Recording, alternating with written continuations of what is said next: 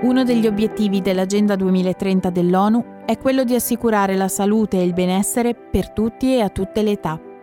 Il goal numero 3 rivolge particolare attenzione alle morti evitabili, abbassando in particolare il tasso di mortalità materna e dei bambini sotto ai 5 anni. Si concentra anche sul ridurre l'incidenza delle malattie gravi nella popolazione mondiale, come AIDS, tubercolosi, malaria e altre malattie, tra cui quelle legate all'uso dell'acqua. Quali elementi sono a suo avviso necessari per ripensare quale lavoro ci serve dal punto di vista sociale? Alcuni progressi sono già stati fatti. Nel 2000 si contavano 9,8 milioni di bambini deceduti sotto i 5 anni. Al 2007 il numero è sceso a 5,4 milioni.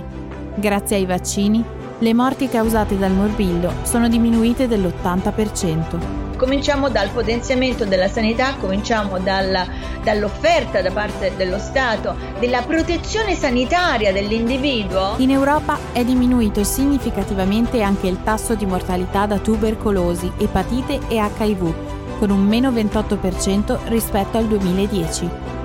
La legge di bilancio del 2019 del governo italiano ha invertito il trend dei tagli alla sanità pubblica stanziando 114,439 miliardi di euro. Il gol numero 3, tuttavia, è uno di quelli che ha risentito maggiormente della crisi dovuta all'emergenza Covid-19. Uno degli obiettivi dell'Agenda 2030 dell'ONU è quello di assicurare la salute e il benessere per tutti e a tutte le età.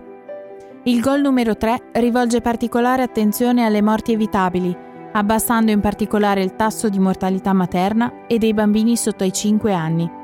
Si concentra anche sul ridurre l'incidenza delle malattie gravi nella popolazione mondiale, come AIDS, tubercolosi, malaria e altre malattie, tra cui quelle legate all'uso dell'acqua. Quali elementi sono a suo avviso necessari per ripensare quale lavoro ci serve dal punto di vista sociale? Alcuni progressi sono già stati fatti. Nel 2000 si contavano 9,8 milioni di bambini deceduti sotto i 5 anni. Al 2007 il numero è sceso a 5,4 milioni.